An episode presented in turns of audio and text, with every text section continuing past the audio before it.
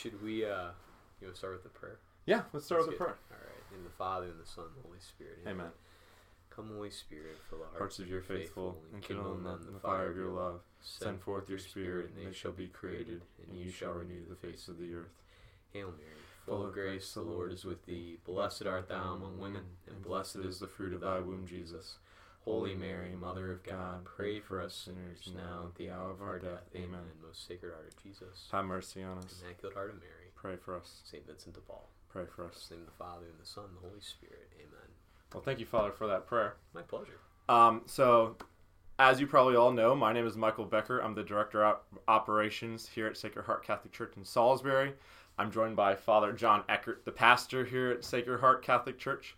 Um, we had scheduled a Q&A a couple weeks ago, but with Hurricane Flo, as many people are calling it, coming through, we decided to cancel the question and answer time. And so we've decided instead of having a live question, question and answer time to answer the questions that were submitted via um, a video slash audio um, that we will then get out online so people can watch. So um, at least the we can answer a few of those questions, and then I believe we have another one scheduled for is it November the 9th? Yeah, sometime early November. We're still working on the exact day, but keep an eye on the bulletin or on Facebook and websites, e news, all the media outlets to see when that next one will be coming. So, are you ready to dive into the questions? I think so. Actually, I thought before we dive right into questions, just to give like a brief background of where this whole Q and A night even came from. Um, we had a parish council meeting a month ago, and we're just kind of talking about just some different ideas of how to address certain topics that um, I can't really talk about so much in a homily. Um, you know, for example, uh, certain things having to do with the church's sexual teaching or teaching on sexual morality. Uh, basically, I like to point to certain things, allude to certain things, um, and give some direct, uh, you know, attention to certain things. However, um, you know, you can't do a whole lot in that eight to twelve minutes of the homily, and we're talking about age ranges from birth to you know old age. And so it's a little bit tough to try to, you know, really come to certain things, especially doing like scriptural exegesis and and and so just there's a lot to try to pack into a homily from week to week. But we thought that to have a Q&A night would be a good opportunity for people to ask whatever questions they have about church teaching and uh, the state of the church today. This also kind of came out of a certain conversation we were having about just uh, what many have dubbed the summer of shame in the Catholic Church and how we could potentially uh, address some of that. So that's where the Q and A idea came from for us here right at Sacred Heart. Um, and unfortunately, just with the timing of Hurricane Florence, and also that week my grandfather passed away, so I was actually back in Illinois on September the 14th when it was originally scheduled for his funeral on the 15th. So I'm glad that we could do this now, but that's basically the history of this, and I'm looking forward to actually having a live one in the not too distant future. Of course. And if we are amateurs with this whole video recording thing, so if we are not looking into the camera as much as we should, or the audio isn't where it should be, please forgive us, but we will get better. We might someday be Bishop Robert Barron, but we are not and there yet. Brandon Vogt. Yeah, we'll, we'll try. They're wonderful, so we'll do our best. So we're going to dive right into it. And as you mentioned, the summer of shame, um, our first question actually reflects greatly on that. Um, the question that we received is What do you hope the Vatican will do in response to Vigano's letter? And what do you think will actually happen as a response to that letter? Well, um, you know, I put out a letter to the parish, uh, I think a week after uh, Archbishop Carlo Maria Vigano's letter went public, um, just kind of saying that, you know, from my limited experience, and let's just to lay it out there, I am eight years ordained. I was ordained in 2010 for the Diocese of Charlotte. I'm in my third assignment. I've been pastor here at Sacred Heart since 2014. I love this parish, it's wonderful. Um, as far as climbing the massive rungs of the ladder of church hierarchy, I'm not high up uh, you know, into the upper echelons of knowing all these things. All I can give you is my opinion. Um, but I think, you know, especially some of the, uh, you know, uh, perennial teachings of the church, in particular, I think the truth will set you free is the most important thing of all. And when you have certain, you know, something like this from someone who is well respected, served for a very long time, gave his life, isn't like necessarily like asking for this or that. I mean, it's certainly obviously, um, you know, a kind of call for the truth to be out completely. That would be my ultimate hope is that, you know, just uh, let's find out the truth of everything that happened. In fact, it's kind of funny as we're talking here on the wall, just to the right of the camera. I'm sure that's like violating the rules of video because you can't see what I'm talking about. But on the wall is a picture. Would you of- like me to get it down? Yeah, go ahead so and get it show? down. Michael's gonna hold the picture. This I went. right here, yep, correct? exactly. I went to a seminary called the Pontifical College Josephinum, and one of the big perks of the Josephinum is every year the deacon class, so the graduating class, got to travel to Washington D.C. and have a meal and a mass with the apostolic nuncio. At my time at the Josephinum, that nuncio, man right here in the middle, was Archbishop Pietro Sambi. And he's actually referenced in the Archbishop Vigano letter. He's the one that the letter claims confronted uh, former Cardinal Archbishop McCarrick about the sanctions that Pope Benedict had apparently placed on him. And the meeting between him and uh, Archbishop McCarrick apparently was so loud, it went on for an hour, that it could be heard out in the hallways. I was very impressed with Archbishop Sambi, and I was kind of happy that he came across very good in Archbishop, Archbishop Vigano's letter. Archbishop Vigano followed Archbishop Sambi, and I think some of our other guys who are at the Josephinum would have met him when they went to D.C. as well. But it was a wonderful trip. But um, I just I would say that in the midst of that letter, some of the people I really look up to um, were not put down. Um, I'll tell you one of my favorite writers currently, who you can always trust to have very clear and uh, well put writing. Archbishop Chaput from Philadelphia is kind of referenced a little bit in that letter, but in a good way, frankly. I think. Um, and so I, I guess my big hope is that all of those things will be That ultimately, you know, the truth comes out because the truth will set you free. I mean, why are why is anything being hidden? It needs to come out. So, Michael, thanks for getting that. off Yeah, of course. So yeah, definitely finding that truth. And as far as I know, to date, um, when we were doing this recording, On the feast of Saint Vincent de Paul, Feast of September Vincent twenty de- Vincent de Paul, there hasn't been a whole lot revealed. There's been a lot of talk about different things. There's been a lot of movement, but not a lot of research that has been done. I know um, Cardinal DiNardo, who is the head of the USCCB, went to visit the Pope, and they had a good meeting. That they said it was They said it was long and fruitful. Long and fruitful. So we will see what the fruit they claim that was there will be. But um, time will tell in some ways. Yeah, and I guess uh, the biggest thing is just you know that continued commitment to transparency, and I think one of the biggest things is is that you know we have to do what we can on our own level. I mean, obviously, to pray for and hold accountable the leaders in the church. I mean, that's crucial, and we have to keep praying for that, and that the truth will come out because we know that it will eventually come out anyway. That's what the truth does; it comes out. Um, but you know, hopefully, the sooner the better. Um, and yeah, we just keep praying for that. Definitely. Now, our next question goes along with this first one. Um, this one more specifically focuses on Pope Francis and his response to all this. Um, so the question states I keep hearing how Pope Francis is corrupt and is covering up the priest scandals. How do we trust our shepherd and respect the office of the papacy given this? Um, you know, it's obviously it's it's a hard question. I I, I mean, I'll be honest. I was disappointed with his response on the flight back from Ireland after Archbishop Vigano's letter came out that you know he wouldn't say one word, that he's remaining silent. Yeah, it's disappointing. Um, we need to continue to pray for uh, the one who holds that role as you know the successor of Peter. Um, I, I can't imagine the difficulties of that job. We have a big parish here at Sacred Heart, and I stay busy, you know, and and I, I'm sure you know on on his end he is. I think we have to do our best to try to give you know the benefit of the doubt as far as possible. I'm never saying like condoning wrongdoing. Um, we don't know all of the facts as of yet, and to pray for the man who holds that office until we're given, you know, strong conclusive. Well, I mean, continue to pray for him regardless, but until we're given, know strong conclusive evidence for the reverse, um, I would say you know we got to keep praying for him and pray for you know and and frankly I pray that he changes his mind and doesn't keep silent and just puts all this stuff out there. Um, I don't know why he's not doing that, and I'm not in a position to say, you know, this is what he's doing wrong and this. He's our Holy Father.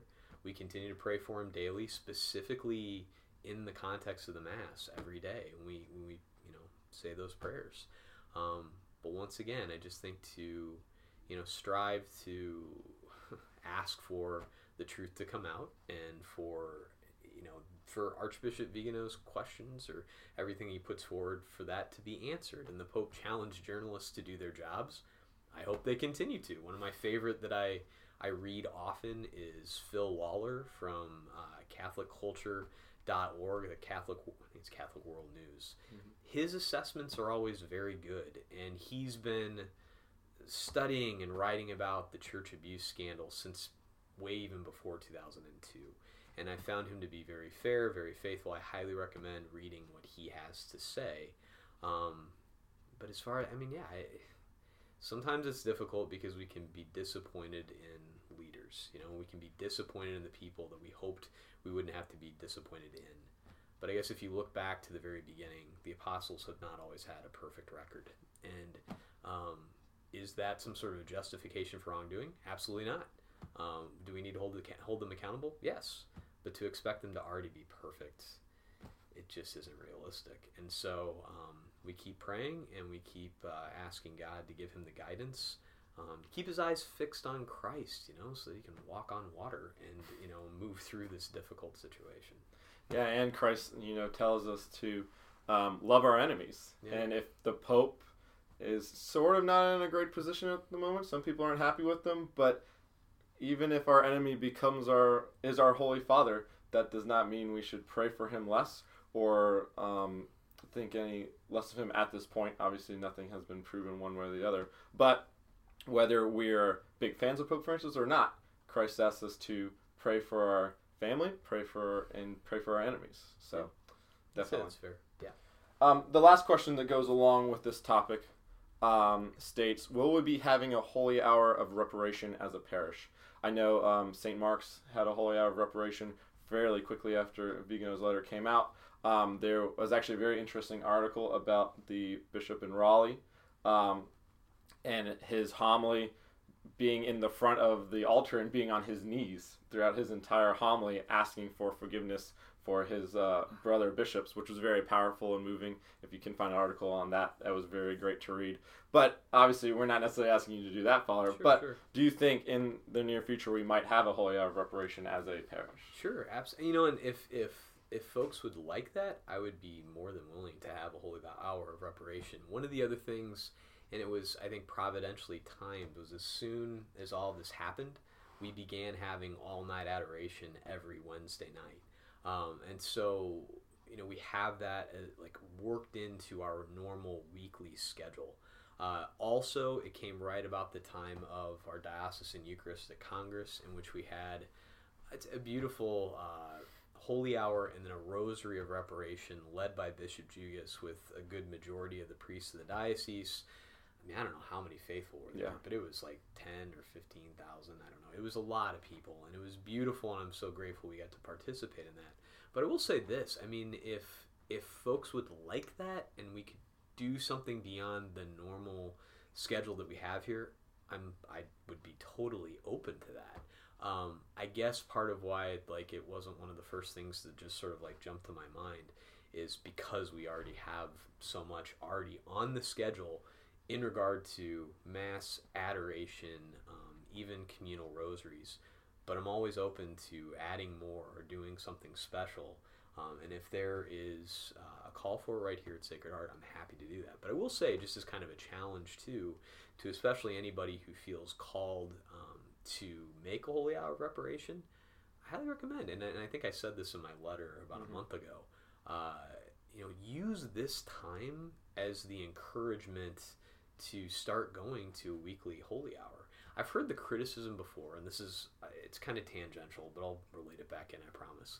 Um, but the criticism about the people who go to the March for Life and then do nothing else pro life wise the rest of the year. It's like, oh, it's a fun trip to DC and then there's nothing else. Now, granted, a holy hour of reparation would be different than a trip to the March for Life. However, I would challenge folks to say, by saying that yes, we can do a holy hour reparation, but can I also encourage you to start making one on your own weekly? You know, coming on Wednesday, making this part of your intention, praying for our Holy Father, praying for the church, praying for Sacred Heart. Um, you know, I, I just pray that us, you know, right here in the midst of things on our beautiful campus and our beautiful church, uh, and you know, with our school, with our faith formation program, to keep praying for all of that. That in the midst of a dark and fallen world, we might be a beacon of light and holiness. And so to kind of rather than just calling for like a one-time event, which would not be a bad thing, and I'm open to, but making this part of the weekly routine and and praying for these folks, I think that would be good. Yeah, and if anyone is interested in signing up for an hour of our all night adoration, we're always looking for more people that we know will be there to make sure our Lord is always um, having somebody stay with him in the church. So, um, if you would like to pick up Father's call and make that weekly holy hour, please let us know so we can get you on our books and know that you're going to be here um, and sign up for an hour. Absolutely. And one other thing I would add, we still are going to have the all night adoration on First Fridays as well. So that's not going anywhere. It's just now we have a weekly all night adoration beginning after the 5:15 mass on Wednesday, and then benediction is before the 8:30 mass on Thursday morning. Definitely. Thanks, Father. No problem. All right, so we're going to shift our focus a little bit. Um, obviously, with these past three questions, we're talking a lot about the transparency of the church as a whole, um, the Catholic Church. Um, some people actually had a little, couple questions about us and how we um, run our church as well. So, uh, one of our faithful asked, if some members of the church question the decisions that Father has taken, what do you do about it? Well, I would say let me know, and uh, you know, if and especially, I guess, in what particular way, you know, to know some specifics is always good, as opposed to just a blanket. Well, I don't like the direction. Well, in what way? Um, you know, Bishop Jugis entrusted me to be the pastor. It's a role uh, I had, you know, I take on gladly. I appreciate it, uh, but I know, like any human being, I have blind spots. Uh, we have a very good staff here in the office. Our wonderful director of operations, Michael Becker. Uh, we have a new wonderful faith formation director in Kathleen Dilliner. We have uh, Sharon Burgess, my my secretary. Uh, Mimi Madrano at the front desk. We have Jim Brinsfield, who's fantastic on our maintenance, um, as well as Miguel Villalobos, who's kind of school and church maintenance um, as well as Miss Flora Lester, our music director, Ugo Grace, our IT person. I think I got everybody. Um, and then we could go through the litany of all those who work in the school. Exactly. Too. There's a lot of people on staff, and so you know, just to kind of uh, listen to all of them, people that are on the ground doing the work, all of these good things, and then of course we have a parish council uh, led by Mary Blanton, our parish council chairman. We've got uh, a finance council. We have a school board there's a lot of different bodies that kind of help with advising and moving through. Because for example with the finance finance finance council i need help in a big way because i have next to no financial training. The financial training we got in seminary was one afternoon seminar in which our uh, seminary business manager gave us a rundown on the capital campaign in his parish. That's all we got other than that, it was six years of studying philosophy and theology, which is appropriate because every day I give a homily. I don't like have to go through spreadsheets every day. I trust people who are accountants and you know bankers and CPAs to do those sorts of things and to advise me on what the best thing is to do. And they're good at it and I appreciate them and I rely on my staff and and frankly I rely on the comments. I mean there are you know there have been many times over the years that someone has said, you know, what about this? What about this? And now there are sometimes I have to say, no, we decided to go this direction or this direction for various reasons but I do listen, and I hope uh, folks think that I'm approachable. And if you need to write something down in a letter format and send it in, I will say this though: please attach your name. Um, the anonymous, because usually we see this on the internet. When things are just anonymous, they tend to just get really hyper critical and frankly kind of cruel sometimes. I mean, you see it online. And I would just say, you know, as the pastor, I'm doing my best, you know, and, and, and giving it my all and striving to make sacrifices and um, do the best that I can. As I said, do I have blind spots? Absolutely. In fact, every week now, um, Michael Becker and I meet to go over the homily from the week prior. He lets me know what he thought of it. Sometimes it's not always positive, like this past weekend. Um, sometimes it is, it's fine, and we start to discuss what's coming up for the next one. Um, it's an important thing. I need to know. And, you know, and I may agree with you, I may not, but that's okay. And don't feel like you can't say anything. Um, I think the, the broad general, I don't like the direction of the parish. That may be a little bit more tough to kind of, you know, uh, directly, you know, I, I guess, um, answer. Um, but if you can give me some specifics, either call me or talk to anybody on the parish council. Talk to Michael Becker, our director of operations always willing to listen and talk, and I can give you reasons why I'm doing something. I'd be happy to listen to other ways that you think are, are good ways to go, and um, yeah, I'm always happy to have a conversation. Yeah, and nobody here at the parish staff or really in the parish in general is perfect. And if you think something needs to be improved, come and talk to us. Or we're always looking for more volunteers Yeah. because we always are needing more volunteers, and many hands make light work, and many hands usually make better work. Yeah. So if you are interested in joining us and helping us with something here at the parish to improve on something you see a need and you want to step up and help us with that, my door is always open to talk about new volunteers and new ideas of how we can help and grow the parish. So definitely just be open with us. Talk to us because that's what we're looking for. Absolutely. So our next question actually came to us via mail. Um, thank you very much to whoever took the time to mail this to us. Um, from Anonymous, and I'll read it actually off of their sheet of paper. Um, do the Sacred Heart priests try to get to know all their parishioners? And I would say yes. Uh, I do try to get to know all the parishioners. Um, but did that one have a name?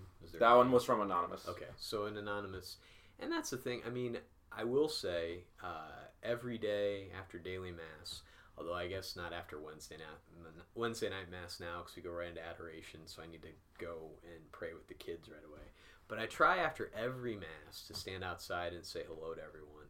Um, I'm in the confessional right after that, after every daily mass, um, except for Saturday morning since we have confessions on Saturday evening to be there to you know uh, just be available for confession to say hi to to talk to you briefly to point you in the right direction if you do have a question or an issue. Usually that's to point you to either michael or sharon who can kind of help at least get you some answers or get you an appointment. Um, i do try in that regard. Um, there is just one of me and uh, i i do like um, spending time with people, especially at our big parish events. I don't get to go to as many homes as I'd like to, just because, frankly, I'm one person and we have a lot going on here, uh, even during the evening. So it's kind of rare. And like any human being, I mean, there's some people in the midst of this parish that I probably just personally like kind of gravitate more towards and probably spend a little bit more time with. Or because we work together, I spend a little more time with Michael and with his family or some of the teachers in the school or our principal Tyler Culp or you know just certain people that just de facto because they're here more or because or let's say like uh, J.R. Dunkley who's uh, our building and grounds uh, what we call it? The building and grounds commission Commission head and he's on our parish council. I feel like I spent a lot of time with him or you know just just different folks that just by the nature of them being here I end up spending a lot of time with them. But I would say if you're wanting to get to know me, don't just send an anonymous letter. Let me know if you feel neglected or something like that. If that was what was kind of implied by the anonymous note, I hope not. And I can sincerely say I'm trying. Like I never want to give the impression that I'm like staying away from somebody. Um, I do wish I had more time to go and see different folks, but um, just the reality is with our I mean, okay, we have 1,200 families on the books, I think. We Mhm. probably have between six and 800 active families, would be my guess. Um, and I'm one person. Um, I this I'll put it this way. I really feel bad for people like Bishop Jugis, for example, where he has to go to many different parishes, you know, for confirmations and many different events. And he doesn't get to have like the personal relationship with so many people in a parish like he did when he was a parish priest. That would be so difficult. I'm grateful that after every sunday mass which i almost feel like you know it's like our weekly family reunion i get to see people every week. And one of the big benefits to me being by myself is i'm here mostly for every sunday mass. Sometimes i have coverage. Father mcnulty is going to be here this coming saturday because i'm going to be at a conference at bishop mcguinness but by and large, I get to be at all four masses, so I get to see essentially everybody, everybody who's coming out, everybody who's here. Um, we have a team of people who go out to see our sick and our, our shut-ins, our homebound.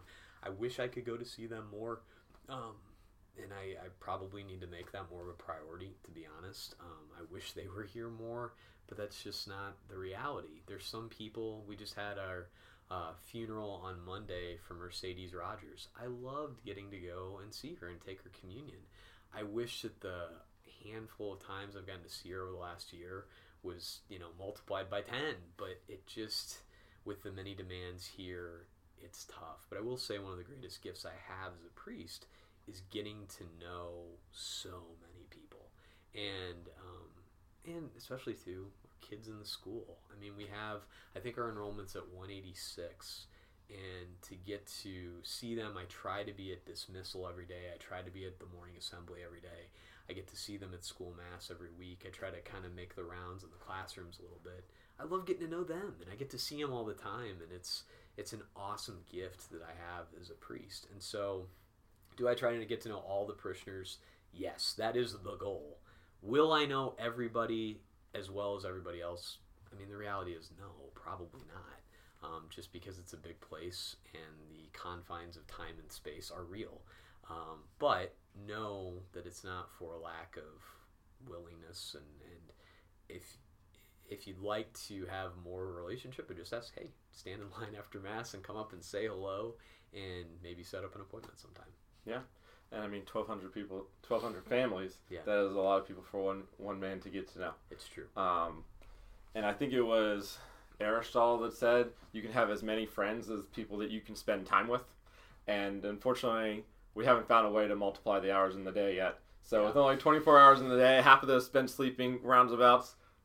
It's, it's just tough, not, yeah. It's just not a lot of time for one. Man. I wish it was half of those spent sleeping. It's more, it's more like six to seven, but that's okay. We'll work on that. Um, the last question on this topic relates to kind of what you said. Um, and the question states With a parish and school the size of Sacred Heart, why do we not have a second priest? Oh, sure. Well, you know, we're part of the Diocese of Charlotte, and um, there's a limited pool of priests in the midst of that diocese. And frankly, um, it's it's good and bad. We're not one of the biggest parishes. We're not one of the smallest parishes. We're kind of in that middle um, middle area where we're kind of like the first one to lose our second priest if there are other places. And, and frankly this year we didn't ordain anybody. And so uh, my good friend father rossi who was with us for three years uh, i think he was ready to be a pastor and we didn't have any new guys being ordained.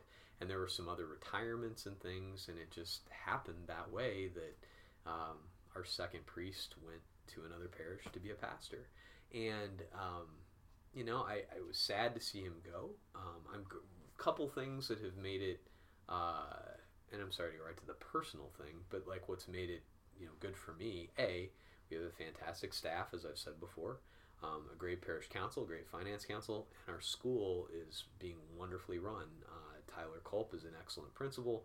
We have Aaron Brinkley, who is our new intervention specialist and dean of students, kind of like a vice principal sort of a role. Camille Denhard on in charge of the finances, and admissions. Wonderful teachers, uh, wonderful families that are involved. I mean, is it a lot of work? Yes. I had a very busy Saturday this past Saturday. I got five out of the seven sacraments in, and one of them wasn't anointing of the sick, which is crazy. Um, and was I tired at the end of the day? You bet. But I loved it. It was awesome. You know, I mean, I'm getting to do the priestly things and the things that don't necessarily have to have a priest. I have wonderful people that I'm able to rely on. Um, will we get another priest someday? Yeah, I hope so. And um, but I will say this though too. Keep in mind some of the other parts of the country. You know, I grew up in Peoria, Illinois. Um, and I know in different parts of Illinois, as farming communities have changed and populations have shifted, I mean, I know guys up there that one priest has two, three, four parishes that he's covering by himself. I and, and granted, they're smaller typically than Sacred Heart is, but I'm blessed that I'm, I'm one priest for one parish. I don't have to travel all over North Carolina to celebrate the sacraments. I'm able to be here and be with the people of God right here at Sacred Heart, and that is an awesome gift. And so, yeah, could I be upset that um, now we're just down to one priest? Well, sure, but at the same time, it's not that bad. I mean, it, it could be no priests, and we're splitting with Mocksville or something like that. I mean, we're we're blessed in that you know I'm one full time priest right here at Sacred Heart, and this is exactly where I want to be. Yeah, definitely. And um, hopefully, God willing, when we have more priests in the diocese, more priests can have more parishes can have two priests. Exactly. Make sure to pray for vocations. Make sure to pray for our seminarians. Um, in our church, we just got the new seminarian poster, so make sure to check that out and pray for those guys always, and that they can answer God's call to their to their vocation if it God's call is to the priesthood. Absolutely, we do have quite a few seminarians. I didn't count them all there. I we have four from here at Sacred Heart, but it was it was an anomaly that this was a zero year. I mean, I Mhm. guess that hasn't happened in the Diocese of Charlotte since the '80s. Um, so I mean, that's a great thing for us. That's a weird thing, and I think we're due to to ordain, God willing, three this coming summer.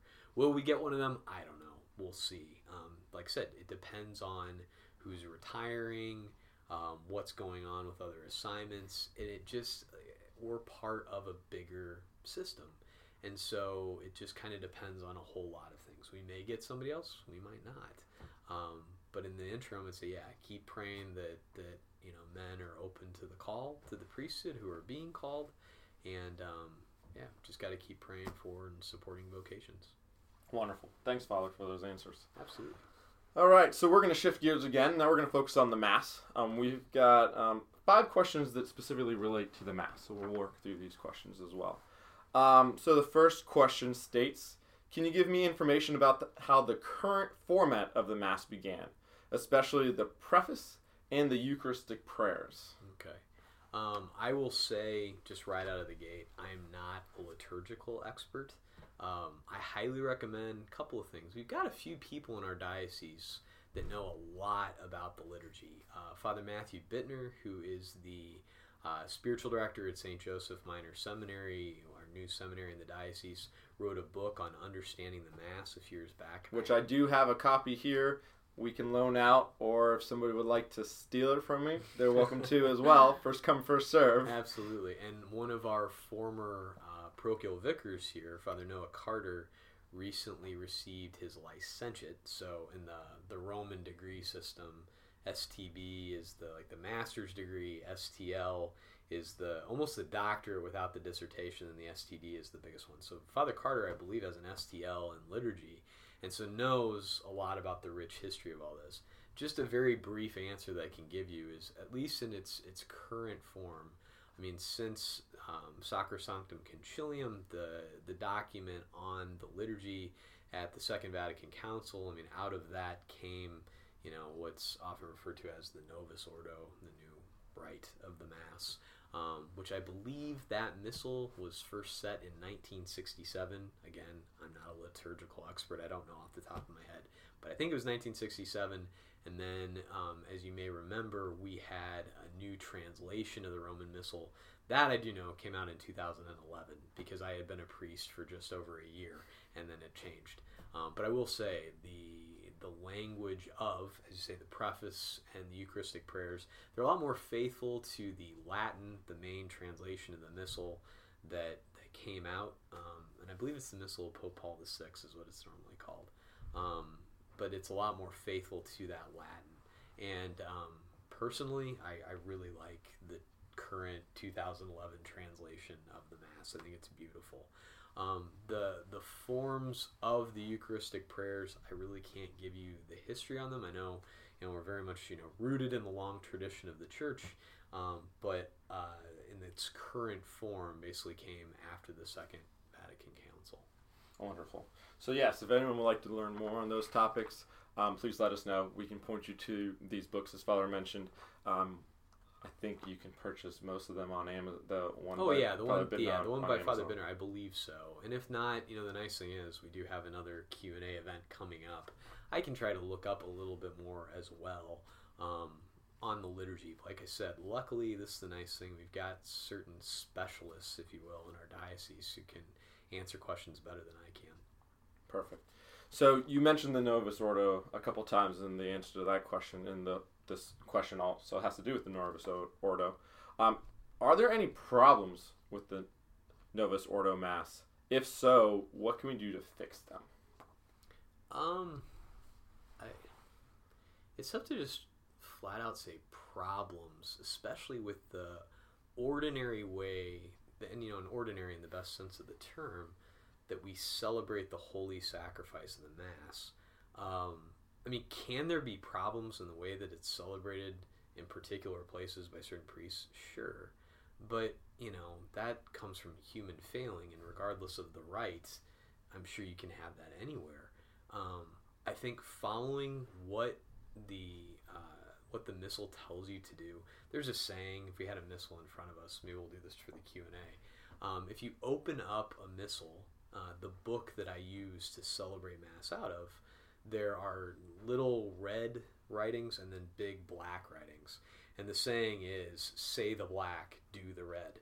Because the red is basically the instruction on, for example, you'll notice like when I say, you know, let us pray, and then I pray what's called the collect, that opening prayer. I put my hands like this in the orans position, offering up that prayer to God, and it tells me when to close my hands. It literally tells us what to do and when. And if, you know, I, frankly, I need to be obedient and do what it says, to do the red and to say the black, not to make stuff up because it's not my mass. And if, as the priest, I'm, I'm obedient to what's there before me, um, I strive to pray that mass with all I've got. Now, I will be honest. I wish I didn't have to say this, but there are times where it's it's harder and I can be a little more distracted. You know, I mean, if let's say it's a 7 a.m. mass and I know I've got a big meeting I'm going into and there's going to be this thing about the debt later on, and you know, just like anybody, I get nervous about the debt um, and all this kind, you know, stuff that I know is coming up. I really have to be intentional about praying and asking, you know, Lord, please help me to focus, free me from all distractions, help me to be right there. Um, but I think, you know, if I do what the church has told me to do and I pray that missal, um, that's how, you know, God works through the church and gives us himself in the Blessed Sacrament. So I, think it would be really um, inappropriate at best to say that there are problems with this. Now, can it be celebrated in a bad way? Of course it can. But I think that comes from not obeying both the letter and the spirit of the law that's right there. Um, you know, there's different conversations, for example, about, you know, receiving standing in the hand versus kneeling on the tongue. We have a communion rail here. I want it to be available for people to be able to kneel and to receive on the tongue. Um, but it is also allowed for them to receive standing and in the hand. I mean, it's it's something that the church has allowed, um, and so it's sort of a you know I'm not going to just like you know come out and say they can't because the church has not said that. I don't have the authority to stop that. Do people need to receive reverently? You bet. And if they walk up and they look as though they've never been to church before and they don't know what they're doing, I'm not just going to like, you know, thrust the host into their hand. Um, you know, we have to be sensitive and pay attention and, and realize who it is that we're receiving. Um, but I think that you know, just just to try to incorporate and, and facilitate reverence is absolutely crucial, um, and to help people to to know our Lord. Um, and I think we've got a really good um, good way of going about that here at Sacred Heart. I think we have very reverent masses. Mhm. But then the other thing I love is it's like our church after mass continues to be relatively quiet and people have a place to pray, but then it's like followed up by the joy of like I said before, like a family reunion. People are out on the front steps of the church talking for a long time after the mass. Sometimes even sometimes even into the next mass. into the next mass. And so it's, and I appreciate it because the two do go together. I mean, you know, we come, we receive our Lord in the Blessed Sacrament, and we are part of the body of Christ. And you know, for people to come together. And that's the thing. It's not just about knowing me, you know, as a, the priest of Sacred Heart, try to know all their parishioners. What about the other parishioners too? I mean, we're all part of this parish, rooted in that love of Christ in the Eucharist. And so my goal is to do that, you know, with all I've got, with my whole heart, in the way that the church has given to me to do it, and to follow those rubrics, and you know, and to, to love what I'm doing. And so, and a big part of that, I would say, comes out of prayer. Mm-hmm. I mean, to be praying every single day is so crucial. Archbishop Fulton J. Sheen, whose cause for canonization is open, was very insistent and strong about priests making a daily holy hour. And I will say, after eight years plus of priesthood, he was absolutely right. Because, man, when I'm not doing that, that's when the wheels fall off. So, definitely. And if you've never been to a liturgy or a mass here at Sacred Heart for our viewers at home, um, definitely come and Absolutely. participate in a liturgy with us during the week or on Sunday. They're all beautiful. There's no doubt about that. Absolutely. Um, and so come and worship with us because that's always a wonderful thing to do. Absolutely. So again, keeping um, on the theme of the Mass, um, this question has to do with specific wording in a certain part. Um, the question asks, why do we use the word dare before the Lord's Prayer as we say, as we dare to say? Oh. So that's the part we say at the Mass. So why are we using that word dare at that part of the Mass? Sure. Well, because we're we're calling God the first person of the most holy Trinity. You know, He who always was. You know, the uncaused cause, the unmoved mover, all of that. I mean, the ultimate. I don't know. I, I don't want to use like too much philosophical reasoning or uh, language because I'm afraid I'll say something incorrect slightly. But ultimately, God Himself, and what are we doing? We're calling Him Father, and you know Jesus taught us to do that. But to dare to do that is it's an amazing thing. And so I think it's sort of like this balance of, you know, the incarnation. Christ makes himself present to us. He empties himself. There's a word in Greek for that, kenosis, this like self-emptying of Christ. You know, he comes and he reveals to us the Father. God the Father loves us so much that he gave us his only begotten Son. Um, and you know, and, and that we are adopted sons and daughters of God is a mind blowing, amazing gift from Him. And we've been taught to call Him Father, but still, it's like to dare to say, because to never fall into the trap of being casual about that, you know, um, because it's an amazing thing that, that God is so present to us like that. And so we dare to say, Our Father. Now, He is absolutely close to us. Um, and that's amazing. But still, you never want to just take that for just like we you know love and appreciate our parents you know you don't want to fall into that trap of just like completely blowing them off and taking them for granted. You want to have like that healthy respect and is it like the, the virtue the fear of the lord you know mm-hmm. like an appropriate fear. Not that you're like afraid and cowering under the pew but at the same time recognizing it's like this is the same god who said to moses from the burning bush take your shoes off you're in a holy place you know? We have to recognize that we're not just you know okay now it's time to say the Our Father. You know, no. I mean this is this is powerful stuff. We've just participated in you know the um, the re- reenactment. What's what's the right word? I'm looking for the anamnesis. The the memory. The the the Paschal mystery. I mean, Jesus Christ is right there with us, making it re-present. Re-present, exactly. This not a representation. Yeah, it's re- a representation, exactly. To be right there with Him, who gives us Himself, body, blood, soul, and divinity. I mean, it's it's an amazing thing, and we are daring to call God our Father, um, the same Father that Christ called out to from the cross. You know, the the one who loves us and is with us.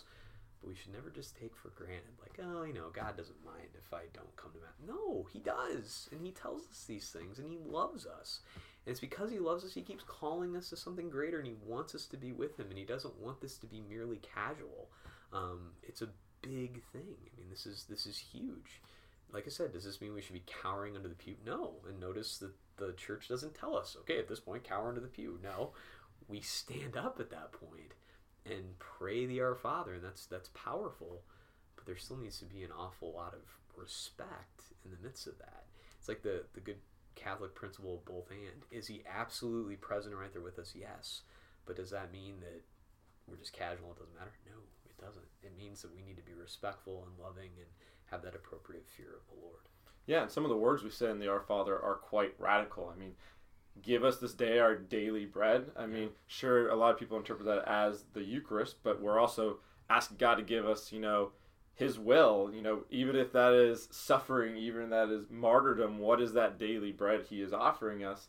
Um, you know, we also say, forgive us our trespasses as we forgive those who trespass against us. I mean, these are quite intimidating statements in a lot of ways that, as you said, we kind of just say very nonchalantly at times but we really need to focus on these words and r- realize that this is really challenging stuff and that's why we say dare to say we are daring to ask for these things that we don't necessarily comprehend Yeah. but it's much bigger than just oh yeah the our father today yeah Exactly. And I would say too, just to, you know, in light of that, sort of tangentially with the dare to say, just remember that, you know, in the way that you approach the mass. Um, you know, I, I, I don't like to just kind of get up there and like rail about what people are wearing, for example, because I don't know, they may be on vacation and they don't have any clothes, but they're here. That's great. And so it's like, you know, you don't know the full context. However, we shouldn't just sort of like walk into the mass, you know, just like right after grocery shopping wearing shorts and flip flops. I mean, it's like you need to prepare yourself. I will tell you one of the fasts that I personally like to do. I mean, obviously, we need to not eat for an hour before we receive communion. But the other one that I do is I don't listen to any music with words before I go to Mass because I'm sure we've all been there. You listen to something and it gets stuck in your head, right? And you need to prepare yourself for who you're going to encounter at the Mass. Um, once again, does he make himself present? Absolutely does. But think about who it is that's making himself present and how are you presenting yourself to him. Um, like I said, I, I don't always know the full context. You do, but don't just give yourself a pass. Um, you know, just just because. I mean, it's like no. I mean, to recognize where you're going, it's an important thing. yeah definitely so the next question actually follows up with what you were talking about christ making himself present truly at the mass um, and the question states At what point in the Mass does the bread and wine actually become the body and blood of Christ? Is there kind of this is the point, this is the instance where we know that something changed? Sure. Um, essentially, the Eucharistic prayer as a whole um, all goes together. Uh, I was taught a long time ago, and I believe this is the accurate truth. Is, is once the offertory has happened, you know, I offer up the bread and the wine, um, that I need to finish the mass, like regardless, like you just keep going. There was one time when I was in high school, I went to a Catholic high school in Peoria, Illinois, and there was a bomb threat in the middle of the mass, and the offertory had already happened, and they ushered all the students out, but the priest stayed to finish the mass. Now I'm guessing he probably used Eucharistic prayer two and went relatively quick. However, he did finish um, because the offertory had happened. And once that's happened, you have to continue on with the offering of those gifts. Um, but you know, like the the whole of the Eucharistic prayer, you know, from the preface to the great Amen, is the consecration of those gifts. I remember when I was in seminary, they used to say like, "Don't be looking for the magic moment." You know, like at this word at this time. It's not like it's, but it's all of it taken together. It's not like I'm gonna have a Eucharistic prayer where I only say the words of institution. Obviously, those are crucial, and you can see it in the way that the missal is laid out with their big, bold print of, you know, take this, all of you, and eat of it. I mean, it's right there, and those words are absolutely crucial, and you can tell, like, with the elevation and the ringing of the bells. But the bread and the wine become the body and blood of Jesus Christ during the Eucharistic prayer. Definitely. So yeah, there's not that magic moment, as Father said. Um, and also, if you think about it, that's why you have to finish the Mass Mhm. because if Father were to stop in the middle of the Eucharistic prayer, there would be a question of, it- wait, yeah. is is this bread? Is this the body of Christ? What's going on? So once you start, once you hit the offertory, you You have to finish. So you know without a doubt that is now the body of Christ, and I have to take care of it as such. Exactly. And that's what you notice too. I mean, our uh, posture reflects that. You notice it right after the preface, after the singing of the Sanctus, the Holy Holy. Everybody kneels down. Why? Because that bread and wine are becoming the body and blood of Jesus Christ. And it's different from then on out. Um, and so yeah, you can you can see it in the way that everybody reacts. Definitely. So following up with one more prayer, uh, I mean not one more prayer, one more question um, about the mass and prayer. Um, the uh, person that asked this question stated, other than mass, adoration, and prayer, how can we as individuals build a personal relationship with Christ? So mass, adoration, and prayer. Beyond those three Those things, three. how do we build a relationship with Christ? I think a few weeks ago, um, I quoted, uh, I think it was when we were going to have our mission appeal. One of the paragraphs in the catechism, it's like, I want to say 1937, but I don't know if that's accurate, so don't hold me to it. But it said something about, you know, from the Eucharist, we naturally go out to the poor. Um, and, you know, think about what Jesus said in Matthew 25, you know, Amen. I say to you, whatever you did for one of these least of my brethren, you did for me. Know, Mother Teresa talks about you know encountering Christ in the poor.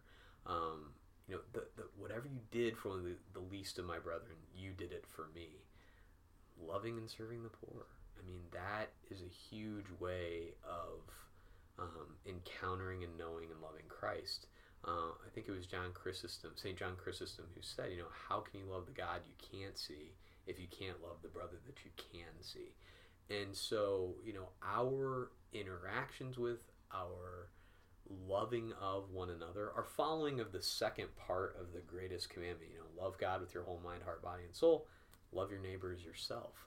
In that loving your neighbor as yourself, loving the other as other, um, or willing the good of the other as other, we we encounter Christ. You know, it's it's that you know um, participating in the the communion of persons. I mean, it's we're not all alone, and so I would say you know obviously that's completely tied up in the mass, in prayer, in adoration, but it doesn't you know there is a social element to that too. We are social beings. And God knows that, and He's created us in that way, and we've got to go out there and live our vocations. And so, in doing so, and putting our faith into action, um, we do help develop our relationship with Jesus Christ. So that's how it, that's the what I would add to those other three. Yeah, recognizing that every human being was made in the image of likeness of God and treating them as such. So when we, as you said, love the other person, we're loving God by loving that other person. Exactly. And obviously, it means you keep involved mass, prayer, adoration, um, because you can't just say, well, my work is my prayer. You can't do that either. I mean, it's, it's a totally a both and. I mean, you have to have both, and you have to strive to hold them together, which is a really good thing to talk about on the Feast of St. Vincent de Paul, Mhm. you know, and just in, in going out there and, and loving Christ in the poor. Uh, like I said, Matthew 25, the whole separation of the sheep and the goats you know, Lord, when did we see you hungry and give you food? Um, you know, whatever you did for Lisa, my brethren, you did for me. I heard a Dominican sister once say that that's the study guide for the final test. So study well, and I hope you're going to pass. Yeah, and at the very end of the Mass, right, going back to kind of the parts of the Mass, when Father says, Go in peace to love and serve the Lord, and we say, Thanks be to God. You know, when we were little, at least I did, I'm like, Woo, thanks be to God, Mass is over. I get out of this place. But really, we're saying, Thanks be to God that we get to go out mm-hmm. and share that light of Christ, that we get to go and share that with other people and see Christ in other people and love them. So it's a thanks be to God, we get to take these gifts and bring them out. Absolutely. I think the new translation is go go forth glorifying the Lord by your lives. Oh man, it's been how many It's years now okay, you said, and I'm still on the old I- translation. I never use it. There's options, and I pretty much always use the same options. I just say go in peace. Oh, well, there you go. You heard it from the priest's mouth. And it's the deacon who says it. Um, so now we're switching gears again. okay. So now we're gonna focus on some apologetics questions. So real quick, when we talk about apologetics, we're not apologizing for anything. We're not saying sorry about the truth of the church or what we believe. When we say apologetics, we're using the Greek term apologia, correct? Which means Apologia. apologia to defend. So the most popular apologia is Plato's apology, like his defense of his work when he essentially gets sentenced to death for corrupting the, the youth. Socrates. Socrates, excuse me. Okay. So Socrates' apologia. He wasn't apologizing for what he did. He was defending his life's work, um, ultimately to his own detriment. But um, so what we're doing here is we're not saying sorry for anything about the church. We're defending the truths of the Yeah. church, essentially. And I think that was also the name of uh, John Henry Cardinal Newman's great autobiography. Was his Apologia, I Oh, think. So Interesting. I did not know that. Thank there you, you have it. No problem. So the first question that relates to apologetics is is there salvation outside the church? If you aren't ignorant, so a double negative there. So if you are actually informed or have knowledge of the Catholic faith. So let me read that one more time to make sure we get that right. Is there salvation outside of the church if you are informed and knowledgeable about the Catholic faith? So let's say you know the Catholic faith, so you're not the native back, you know, jungle woods people that have never heard the gospel or the Catholic Christian message. These people do know the Catholic Christian message, but essentially have Rejected. rejected it. Is there salvation for them? Well, I would say um, we know that you know through Jesus Christ go to heaven, right? We know that you know He said it's it's through Him that that we move on towards heaven. If you reject that, even after knowing that, knowing Him, knowing that He's given us the church and all that, you put yourself in a pretty difficult position. Um, and that is like the lightest possible way of saying that. A pretty difficult. Yeah, that's that's great, Father. Really, really strong. I mean, no, I mean it's. He even said, um, and I'm paraphrasing, and I forget in which gospel, but about you know if you deny the Son of Man, or he he can't deny you, or he won't he won't deny himself. But it's like you you can't. He he won't force himself on us. Um, we do have free will. Uh, is there a potential door open towards the end of coming back and all yeah i mean i hope people when they come to their end who seem to have rejected him all along the way change their mind and come in. And we're not in the business of declaring people to be anti-saints and being in hell. I'm not saying hell's empty. I i certainly hope that it is you know? I hope that people but at the same time, I mean, we've seen a lot of horrible stuff, especially in the 20th century. Um, I think it was Alexander Solzhenitsyn who said, you know, kind of taking apart something that Karl Marx said. Because Karl Marx said, you know, religion, it's the opiate of the masses. And Solzhenitsyn said, no. He said, atheism is the opiate of the masses. To think that you can go through this life just doing whatever you want and that there are no consequences, that's the opiate of the masses. Mm-hmm. Um, and so is there salvation outside of what we have? I'll say this I know that Jesus Christ wants us to be saved, wants us to love Him, wants us to be with Him forever. He has given us the ordinary means of salvation, He's given us the sacraments. They're right there in front of us.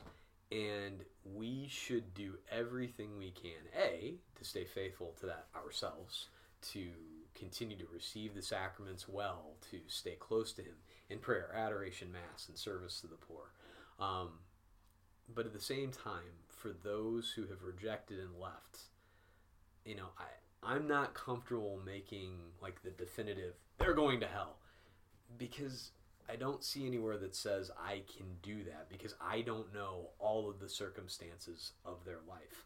I don't know how firm that rejection is. I will say this: don't reject him. Don't just go away. I, you know, would never in a million years ever say do that. But Christ knows, like man sees the appearance, Christ looks through to the heart. We're not in the business of saying, you know, who is condemned and who's not. Am I saying no one is condemned? No, I, I don't know. I'm not in charge of that. What I know we need to do is to present the faith well in its fullness, in its entirety, with zeal, with love, knowing that people need this. And if you find out that someone has rejected it, find out. And you know, and here's the thing too it's like, it's not just the priests that can get through to them. I mean, there's some people, and as we said before, alluding to the summer of shame, who, because of various reasons, want to stay far away from priests, right? And so, fine, then laity get out there and share with them the ordinary means of salvation help them to know jesus christ and the other thing is too it's like help them to begin to participate in that salvation right now um, you know we can start to start to experience heaven or hell in this life. And riches or poverty are not um, uh, signposts of which one you're experiencing, frankly, because we've all met miserable rich people and we've all met joyful poor people, and vice versa. I mean, so we have to make sure that we're striving to hold to what we have, to know that that is the way, the truth, and life, Jesus Christ, to get to Him. Um, to know that he'll do anything he can to go after the lost sheep, we should try to do the same thing, knowing that it's the way to eternal salvation, and also knowing that he knows the entire big picture and all of the context. Yeah, and just because Christ gave us the ordinary means of salvation doesn't mean through Christ's infinite mercy and love he can't transcend those. Yeah. So ultimately, if I'm correct, the answer is we don't 100% know. Yeah. We pray. We, We pray. pray. for people's salvation and we pray that hell is empty as Father said, but in reality hell probably is not empty. There's probably people there and we but we want to bring even if it's kicking and screaming as many people to heaven with us as possible. Well, I don't, th- and this is the thing. I don't know if you can go to heaven kicking and screaming. Like that'd be an interesting. That'd be another interesting. Another interesting question. Somebody write that down for Yeah. the next one in November. Because the thing is, it's like you're not forced to go there. Um, he won't do it. He he respects our free will. He loves us. Um, and so, like I said, we know what the ordinary means is. We know that the sacraments don't tie God's hands. He can act outside. For example, someone dies repentant but not able to go to confession. It's not like God's like, well, sorry, you didn't get to confession. Enough of you. You know, no, it's not that simplistic and all that. But you know, so God can act outside of the sacraments. But why would you want to go to the extraordinary? You know, when we have the ordinary right in front of us all the time. So, yeah. Very good point. And I will drag people to heaven kicking and screaming. um, we'll have a debate about that. next question that we have. Um, as Catholics, how should we understand and look at capital punishment? Um, okay. We know that uh, punishment is an important thing. Okay, so if you know if you're raising your children, you know to just sort of look the other way and not care if they're like breaking the rules and doing terrible things, that's not being a good parent. I mean, just wanting to be their buddy and it's like, oh, you know, Andrew likes to break windows. It's what Andrew does. No, Andrew is my son for Okay. all those who are viewing. that would not be good for Andrew if you just like let him just be a spoiled brat all the time and break everything. Because eventually he will get corrected. It'll just be by people who love him less than you. That's totally stealing from Dr. Ray Guarendi, by the way. Um, but you know, it's so like punishment does need to be there. Um, we do need help to be the people we're called to be. The tough thing with with capital punishment, and I'm I'm no expert on on capital punishment. Um, I would say, you know, we, we want people to reform. Um, and ultimately, the whole purpose of reformation, of changing, of becoming better, is not just for this life, it's so that they'll become saints. That whatever the terrible thing is that they're doing in this life, that they need to have whatever it is to change and reform and change course because it just gets worse with time. And so to have that kind of a deterrent um, is not necessarily a bad thing. Now, in this day and age, you know, especially in places like the United States, where, you know, we have the ability to, and I'm kind of switching gears, and I'm no expert on capital punishment, so this probably isn't one of the, this is going to be one of the better answers. We may edit, I don't know, we'll see. Um, but you know, because I, I'll say this too, you know, I uh, I've had the distinct honor of doing a lot of prison ministry, okay, and you know, and and you know, the, all sorts of different criminals. And I will say it's one of my favorite types of ministry to do. Those guys that I get to work with, and now I'm sure they're not all like this. I didn't work with everybody at the prison, but you know, some it's like they are the least entitled people you'd ever want to meet. They knew, they know they've done wrong things. They're repentant. They're trying. They're doing their best, and I appreciate getting to be a part of that. They take confession seriously. They take the sacrament seriously. They know they need help, um, and it's beautiful, and I appreciate it. And I'm grateful that you know none of them are like on their way to death row. It's like they are changing. Are they paying their debt to society? Yeah, they are. Um, I will say this though too. Like I love this quote from Fulton Sheen, where he gave a retreat in a prison one time. And the way he started was, you know what the difference is between you and me? You got caught. And I always loved that because, like, well, we are all sinners, right? And we all need penance. We all need repentance. We all need help. Yes, in differing ways, of course. But nevertheless, it, um, I think when it comes to the death penalty, I think there has to be, you know, some sort of like overarching, really good reason for it that ultimately points towards that person making their way towards heaven. And also involved is the safety of people around. You know, if you have some sort of a, you know, serial killer, terrible person, and the rest of society cannot be protected, then it makes sense. How many of those situations are there these days? I don't know. I'm no expert on crime um, or on the penal system. Um, and so it seems like those occasions are rarer where the state can't protect people from those sort of folks. But I'm not really in a position to say that that's the way it is all across the world. Definitely. And the other side of it is, is obviously somebody is innocent until proven guilty. Yeah. But even then, our court system's not always perfect. Yeah. So, I mean, there really has to be no doubt that this person did the actions that they Sure. were, are claimed to have committed.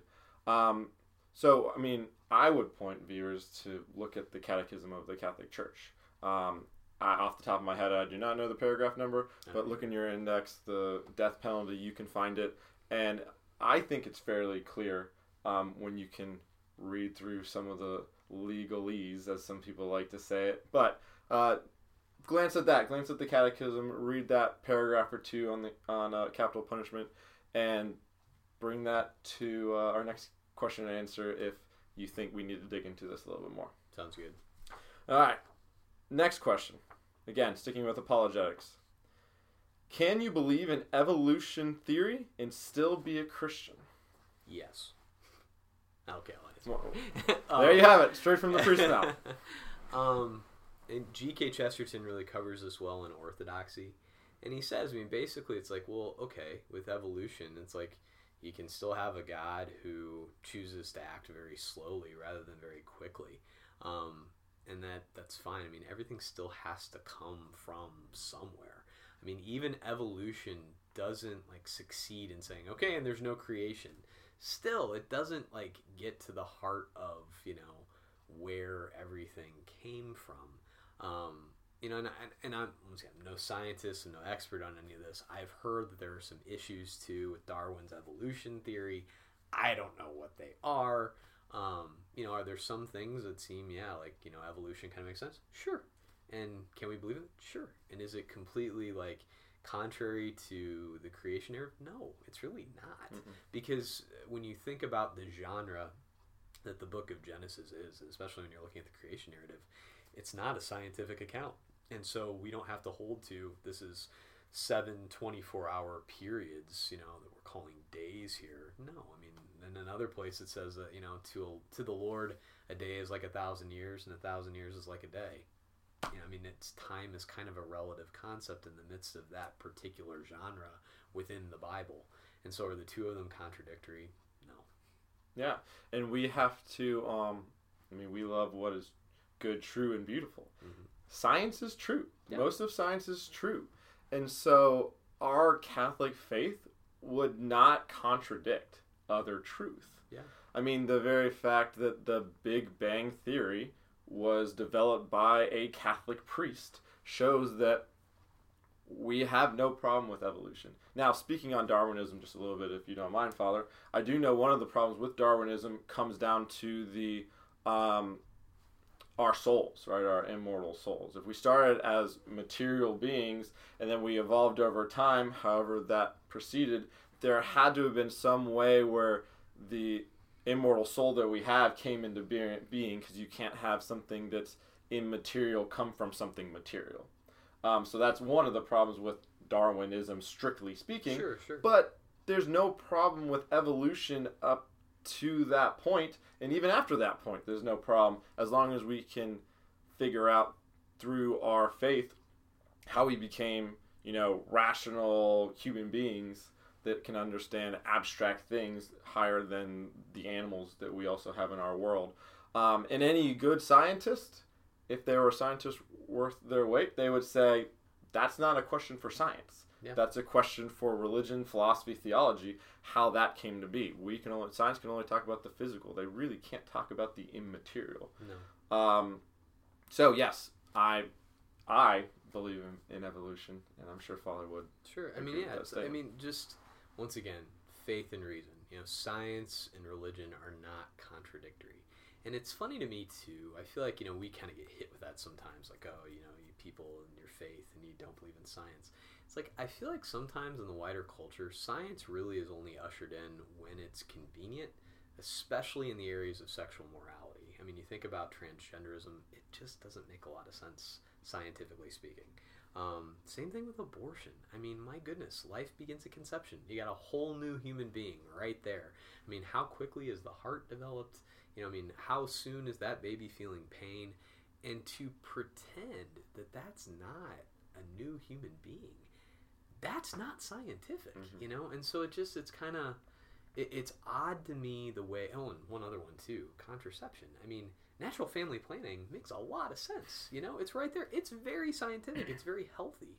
Um, but all of a sudden, it's like you know, you, you introduce hormones and all this, and, and the pill. Why all of a sudden is science, you know, not talked about in the same way? It's like it's only it only gets ushered out when it's convenient and put back away when it's not, and that's not a good way to go about things. And so, just remember, faith and reason they go together. Yeah, I think John Paul II talks about faith and reason as two wings of the eagle, you know, soaring into the sky. They got to work together. They've got to, you know, be working at one whole to reach those heights. Absolutely, absolutely. I just read something. Yeah, it was either an Office of Readings or something on the Catholic thing about you know like faith and reason helping one another. Like you know, faith allows us to go beyond you know just the mere scientific, but the reason keeps us you know of course like in the world in which we are and keeps us you know grounded in the appropriate way. Wonderful. Thank you, Father. No So we have um, three more questions for you. How much time we have? We have it's five ten. So we'll do a little bit quicker version on these questions probably. And if you'd like us to talk more, again, bring them to us in November. Absolutely. Um, how would you explain the Trinity to someone who has never been to church? And of course, we probably ask the most complicated question when we just say we don't have that much time left. Of course. So go for it, Father. I will say, okay, so just very briefly, how would you describe the Trinity um, to someone who, someone who's never been to church? Is that what That is what the question says. Someone who has never been to church. Okay. Well, if you were to say, you know, okay, so we believe, you know, God created the universe, created us in His image and likeness. The beautiful thing is, like, God doesn't need us, and also God has never been alone. God is a communion of persons, a community of persons. You know, three persons, one God, um, and that I think is probably um, you know at the depth of everything because we know that you know we're social beings. We can't just merely be alone. Even a hermit living, you know, off by himself is still connected to us through the body of Christ and praying for other people. He's not completely isolated. And you know, that comes from somewhere. It's not mere isolation because that would be some sort of an imperfection from the beginning. God is perfect. God is three. You know, He is the lover, the beloved, and the love shared between them. For as you know, one example I think is that Saint Augustine.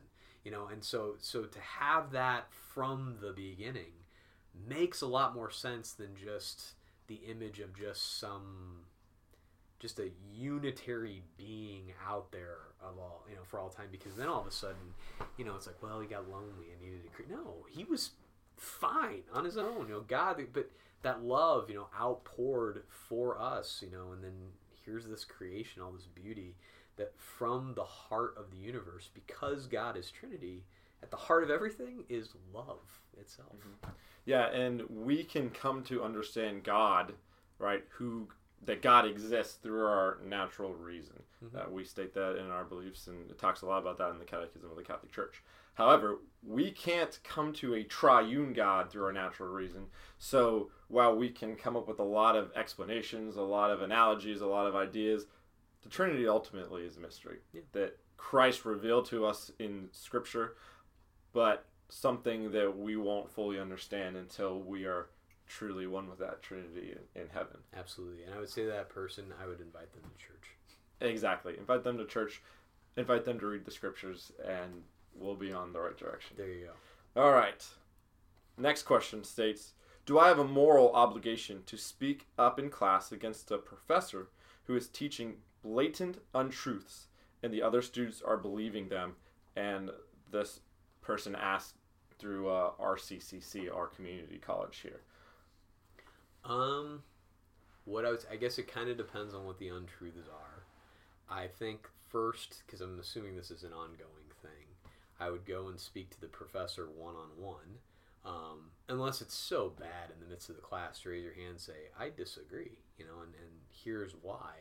Um, but if, you know, if that didn't happen the first time to go and speak with the professor to say, here's why, I'd like to have a debate about this. I mean, that's essentially the point of, you know, the university, the point of coming together in a college classroom is to talk about these differing points and to sit to challenge them. I mean, that's that would be an important thing to do.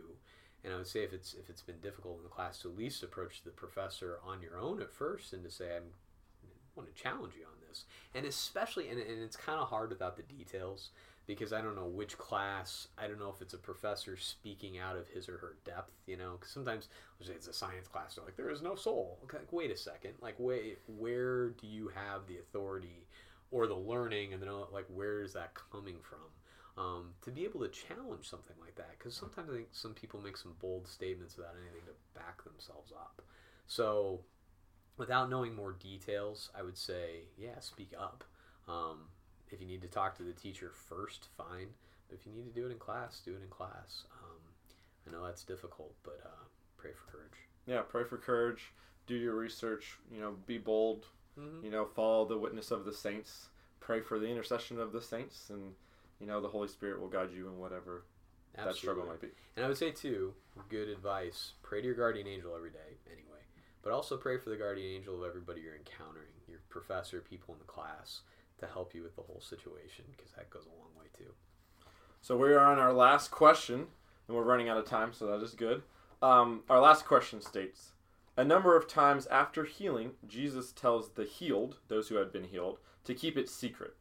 But just about all of them go out and announce their healing to the public.